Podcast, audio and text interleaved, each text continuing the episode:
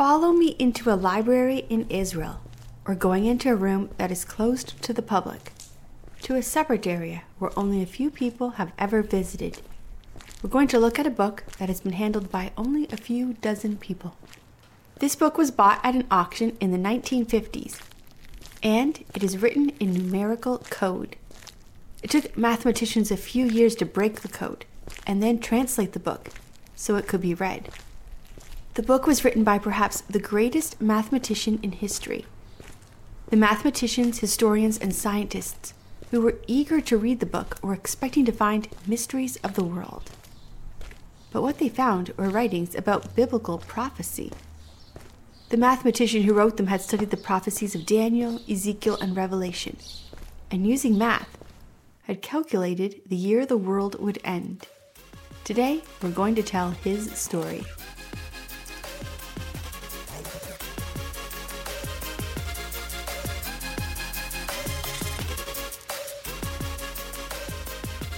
Last week, we told the story of Galileo. The year Galileo died is the year our mathematician and scientist was born. Although today his name is said with reverence, awe, and respect, this is not how he was seen growing up. Hannah and Isaac were a young married couple waiting for the birth of their first child. In October, Isaac tragically died, leaving young Hannah a pregnant widow. To make things even more tragic, Hannah went into labor early on Christmas Day, the 25th of December, 1642. She gave birth to a very small, very sick baby. It was assumed by everyone the baby would not survive, and she named him Isaac after his father. She then waited for him to die, but the little baby fought for his life, and with each passing day, hope grew that the baby would live. He did live, which was rare for premature babies born in 1642 but he was small and sickly. Hannah wondered what her life would be like a single mom with a sick baby, a little boy that would probably never be of any use. After a few years, a young pastor named Reverend Barnabas Smith asked Hannah to be his wife. One thing, he didn't want to raise another man's son, especially not one that was sickly and weak. So Hannah took little Isaac and left him to be raised by her mother, Marjorie. Isaac was only three years old, but for his entire life, the memory of his mother and his stepfather leaving him would haunt him. He would never feel good enough and would never open his heart to love. He would strive to prove his worth and would take any criticism at all as rejection, and he would never handle rejection well. Isaac was still able to see his mother and stepfather, and soon they had children of their own. In fact, they had three Mary, Benjamin, and Hannah. But it was always made clear to little Isaac that he was not part of the family. As a small child, Isaac was constantly taking things apart and wanting to know how and why things worked. He loved to read and study. But he was told his life would be working on the family farm. Being a child who was weak and sick often, he was simply not good at farm work. He began to hate his mother and stepfather with a passion, and at one time threatened to burn down their home with all of them in it and kill all of them. At the age of 12, he was sent to school, the King's College. He learned Greek and Latin and was exceptionally smart. He was not, however, able to connect with the other children. He was smaller than them and not athletic, and smarter than even the teachers at the college. He never seemed to have the ability to connect with other people. Some people have looked back at his life and believe that he may have had autism, it would make sense as he was able to see numbers and patterns everywhere he went, but was unable to connect with other people. Others say it was the pain and rejection he felt in the first years of his life that caused trauma. Either way, he was bullied at school, especially by one particular student. During these early years, England experienced a civil war, a royal beheading, and a new king on the throne. There were clashes between the Puritans and the church, and many Puritans had fled the country, moving to Dutch areas. So, in general, it was a hard time to grow up, and adding in the family structure, the predetermined destiny to run a farm, the failure at everything involving farming, you can understand that as Isaac entered the teenage years, he had many emotional problems. Then his stepfather died. His mother then made him drop out of school and move in with her. He was, after all, her oldest son, and with her husband dead now, he would have to run the family farm. Isaac absolutely hated everything about farming and didn't want to leave the school. Back at the farm, he felt the shame of failing. With every criticism, he felt rejection again by his mother. A man named Henry Stokes was the headmaster at King's College. He knew that Isaac was exceptionally smart and gifted, and he knew that working on a farm was not what he was meant to do. Henry visited Hannah and persuaded her to allow Isaac to return to school. Isaac wanted to prove himself at the school, and he made sure that in every class he was the number one student. He became pretty popular for creating a sundial for the school and a windmill. By the time he was 17 and finishing school, he was a well respected student. Although he was well respected, he still didn't ever find a way to connect with the other students. Isaac was accepted to college in Cambridge, but his family, although able to pay, refused to help him with tuition. They still saw him as a disappointment and failure. They still saw him as a person who didn't succeed at farming and helping to care for the family after his stepfather died. But Isaac was determined to go to Cambridge, so he got a job working as a valet, which is basically a servant. During this time, England was experiencing a better time. The Civil War was over and there was a new king on the throne. Things were peaceful, and the young men from the school would spend their weekends and evenings drinking and finding women who were loose. But Isaac spent his time either studying or working as a servant and refused to go out with the other men. In fact, their lifestyle seemed ridiculous to him. During this time in Cambridge, Isaac took theology classes. Although both his uncle and stepfather were clergy, it wasn't until this time in college that Isaac began to really study the Bible. And he fell in love with the Bible, and especially prophecy. He saw the Bible as a book that held the history of the world, what was, what is, and what is to come. He also believed that God had put numerical codes into the Bible to help predict specific world events. However, he kept this belief to himself. Inquisitions were still a thing, and he didn't want to end up being burned at the stake. In 1664, Isaac was given a scholarship to the school and guaranteed four years of schooling, and he no longer had to work as a servant. He met a friend who didn't like to drink with the other students, and they became roommates. That friend would be his lifelong friend and helped him navigate social situations, and really became his personal secretary. By this time, Galileo's theories about the universe were all accepted as fact, and Isaac was actually taught his theories. Everyone believed the world was round, and everyone believed the earth rotated around the sun. They also believed that the moon was rotating around the planet. But no one could understand what was keeping the moon in the earth's orbit, or really how the universe was working. They were taught God does it, and that was all you need to know. For Isaac, this answer was not good enough. It was not that he didn't believe in God, he did. It was that he believed that God created the world in such a way that there was scientific laws that held the universe together. He believed that God wanted people to know how the universe worked, that knowing this would help you know more about God and his character. Isaac believed that nothing could be said to be true unless it could be proven with scientific tests or with a mathematical equation. Just when things in his life were starting to go well, a plague hit Cambridge. Every day, thousands of people were dying. This was the last great plague that came through England. In one year, more than 100,000 people died. That was out of a population of just 460,000. That means that around 25% of the people in England died. Just 40 years earlier, a plague had come through and killed 40,000 people. So, for the people of England, this was a very huge shock to have another terrible plague like this again. The school shut down, and Isaac was forced to return home to the farm. The farm was a safer place for him. The plague mostly stayed in the large cities, and those who were able to leave the city for the countryside did so.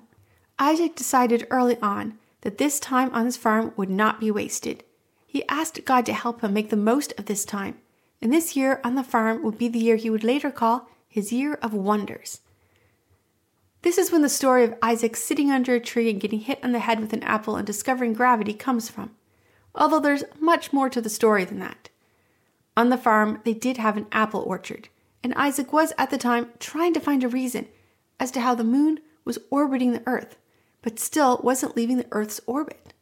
If everything travels in a straight line, then why was the moon staying so close to the earth?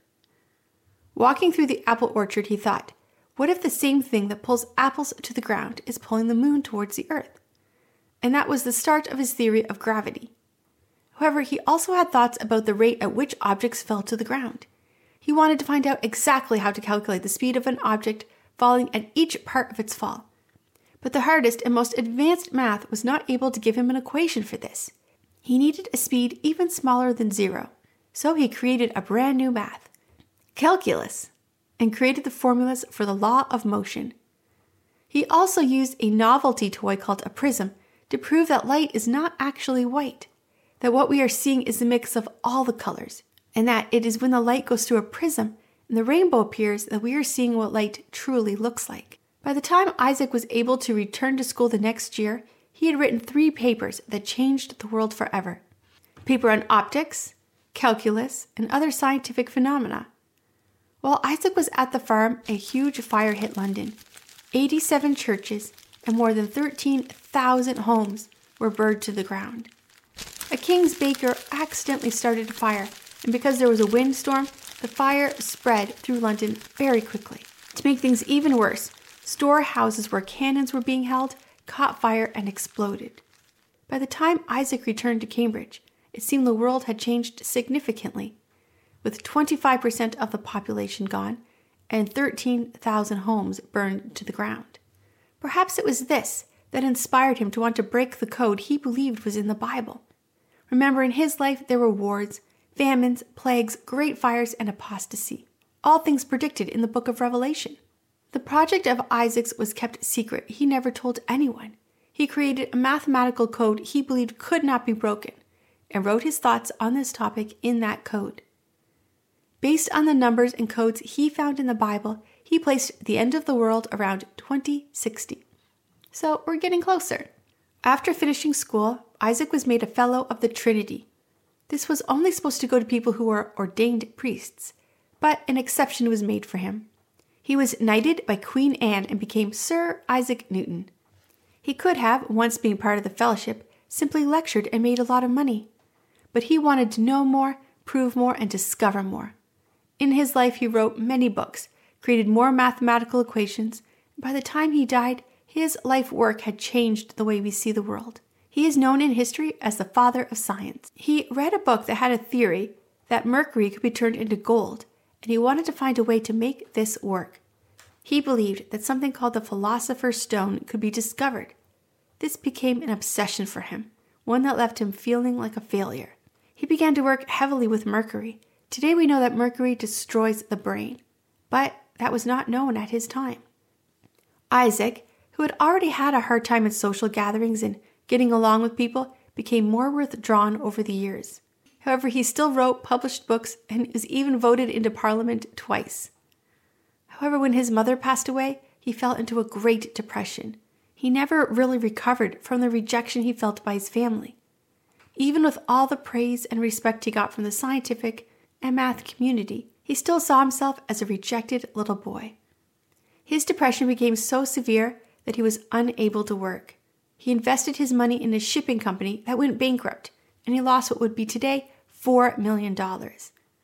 This didn't help his depression. After over a year, it was his lifelong friend that helped him get back into science again. But after this time, he began to focus more on the Bible. He wrote tracts for people and spent a lot of time reading the Bible. His niece contracted smallpox, and he had her come and stay with him so he could care for her. During this time, a man named Voltaire was speaking and gaining an audience. He was an atheist and claimed that man had moved past the idea of God and that God was dead. Although Isaac Newton pushed the scientific community to not use the because God is doing it as a scientific answer, he never believed that it was not God that was keeping the world together, he believed that it was God that created the universe, and that the laws of science were part of that creation, and that it was our duty as followers of Jesus to study and know these laws that God created. When Isaac was old, it was his family that took care of him. His niece that he had cared for became the person who was at his side. She was basically his secretary. To see Isaac meant that you had to go through her, and she would schedule time for you.